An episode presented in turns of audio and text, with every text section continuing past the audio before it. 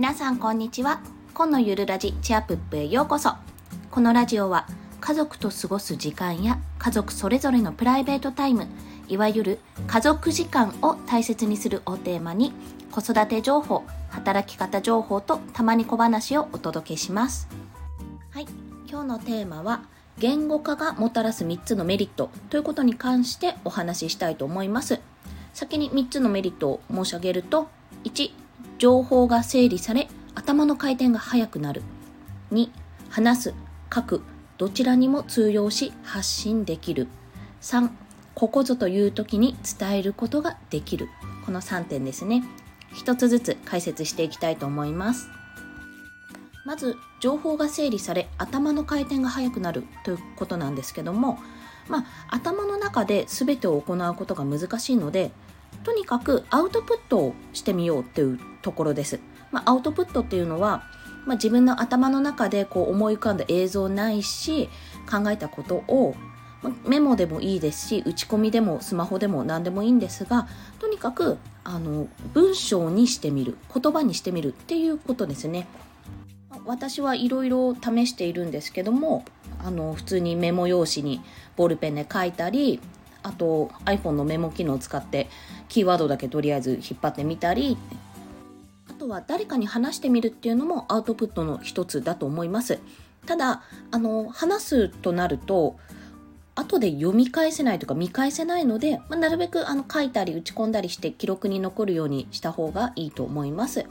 で、まあ、そこからまあいいんですよ。最初は文面とか何も気にせずにキーワードだけただ書き出して、こんな感じ、あんな感じっていう風に書いていって、そこから、あの、これ大事なの、ここだなっていうところに、まあ、線でも丸でも引っ張って、そこを抽出していくんですね。で、文章化していくと。で、これを続けていくことで、だんだんと、あの、書き出さなくても頭の中でできるようになってくるんですよね。こういう感情の時は、こういう言葉、あこういう経験の時はこういうふうにこの前表現していたなっていう経験がどんどん積み重なっていくので言葉とあの体験がつながっていくという感覚が得られると思います。そうなっていくと何が起こるかというと情報が頭の中で整理されて頭の回転が速くなっていきます、まあ、そうですよね。処理能力が単純に高くなっていくのでこれが2と3につながっていきます。で、二つ目なんですけども、話す、書く、どちらにも通用し、発信ができるようになります。言語化できるようになると、話すのも書くのも、まあどちらでも通用するんですよね。で、それができるようになると、発信って自分からこう発信していくことができるようになります。まあ、いわゆるうまく言えないんだけど、なんて言ったらいいかわからないんだけどっていう状況から抜け出すことができますね。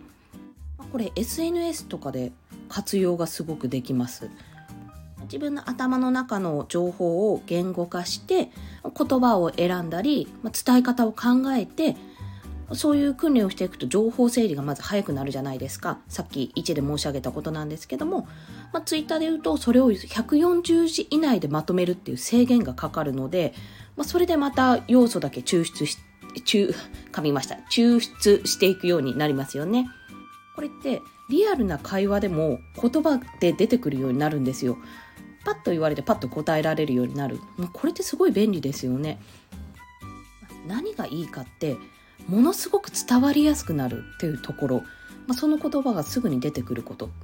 長くダラダラ要点のない話ほど伝わりにくいものってないじゃないですかもうまさに私の会話がそれなんですけどなので私今この訓練をしているとだんだんあの伝わりやすくなってきているであろう実感は湧いています。まあもともとがポンコツだったのでようやくなんかレベル1ぐらいになったかなとは思っております。で3に3つ目ですね。にここぞという時に伝えることができる。これかなってこれがベストかなと思ってます。どういうことかというと言葉が出てくるようになるとまあ、本当に大事な時に自分の考えをパッと伝えることができるようになると思うんですよ。まあ、なりますね、実際に。例えば、まあ、ビジネスとかですね、仕事において、まあ、突然意見を求められることってあるじゃないですか。もう資料とか見ててね、会議があったら会議でもいいんですけど、まあ、ちょっとこれについてどう思うって聞かれた時に自分が考えていたことをもうすでに言語化できると自分はこれこれについてはこう思いますと、まあ、さらに言うなればここについてはこうなのでこうした方がいいと思いますみたいな提案ができるようになるじゃないですか。もうそうなると周りをおってこうおなんかすごい言えるねみたいな伝わるしすぐに反応というか発信ができてるってことにやっぱりなんかできるやつだなって感じになるじゃないですか。あすごく今語彙力が低かったお恥ずかしい、まあ、こうこういう言い方だとよろしくないんですけども、まあ、あのパッと言えるようになるじゃないですか、まあ、その時はやっぱりあできる人だなって感じられるようになるし株が上がりますよねそこで。あと、まあ、私がこれを思ったきっかけっていうのが夫からふと俺、まあ、夫がね急に会話してる時に「いや俺のいいところって何?」って言われたんですよ私聞かれて。ですっごく夫のいいところって私すごく持っているんですよ。考えてるんですいつも。ただ言語ができなくてそれが。こうこういうことっていうのがもう今も言えてないじゃないですか、まあ、ちゃんと考えてないからなんですけどそこ。でもすごくいいところあって私この人をプレゼンできるって思ってるんですよ、まあ、もし転職のね、彼が転職しようと思ってて面談をするって言ってあなんか俺には何ができるんだろうとか思ってる時に私ちゃんと言語化すれば伝えられるはず良さをって。絶対私がこの人の良さを一番に伝えられると思ってるんです。ただ今は本当に恥ずかしいんですけど言葉として出てこないんですよそこが。あのまあさっきも言ったけど考えてないからちゃんと言語化してないからここ。でそれを何度か聞かれたことあったんですけどうまく答えられなくてあなんかこういう時にちゃんと言語化していればあの望む答えじゃないかもしれないけど自分の意見をちゃんと言えるなって。だからこうだよっていうふうに伝えられるなって思って後悔をしたんですよね。まだあの後悔この後悔役に立ってないんですが別のところで役に立ってるんですけど、はい、なので、まあ、もしこれは夫に限らずですけど家族とか例えば恋人から「ね私のどこが好き?」ってなんか言われたりするじゃないですかきっと。私こんな経験ないけど言われることがあるんでしょ？おそらく世の中は。きっとなんですけど。でそういう時にまあ具体例を述べようっていうわけではないかもしれないんですけどその求めたい言葉としては。ただパッとそこであの口ご口ごもらずあれ？まあなんかなあのね、うんうん、うにゃうにゃみたいな感じにならなくても、あの、パッと言えたら相手は安心するでしょうし、なんか嬉しくなるかなって思います。この瞬時に伝えられる、即反応できるってことがとても大きな強みになると思います。なので、伝えることが上手くなると、ここから様々な表現にまたつながっていきますよね。もうそのビジネスとかプライベートでももちろんなんですが発信でもそうですし文章を書けるようになったらブログや Kindle 本の出版だってできるようになりますし、まあ、あのもっとこういうふうに流暢にあの私なんかじゃなくてね他の方みたいに流暢に喋れる喋れるようになると、まあ、こうやって音声配信もできるようになりますし様々なところで伝えることっていうのはつながっていきますので本当にこの言語化おすすめです。はい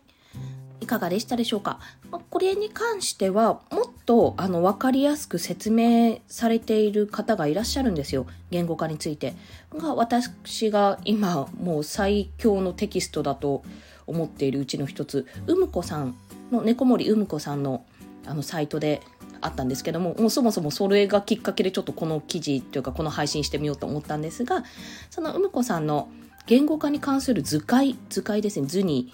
あの解決の回で図解の記事がとってもいいのでぜひちょっとご覧いただけたらと思います。説明のところにリンクも貼りますしノートでも記事書きますのでそちらからもご覧いただければと思います。ちなみにこのうむこさんのサイトあのめちゃめちゃ有益なことがあの、もうなんて言ったらいいんだろう。なんでこれ無料で提供してるんだろうっていうふうになるくらいに、もう本じゃないかっていうぐらいの情報量で載っているので、 WordPress の構築の仕方とか、マーケティングの方法とか、もうそういう本当ビジネススキルがめちゃめちゃ身につくような情報がたくさん載ってますので、よろしければご覧いただければと思います。はい。それでは今日も今のゆるラジチアップお聴きくださりありがとうございました。コンでした。ではまた。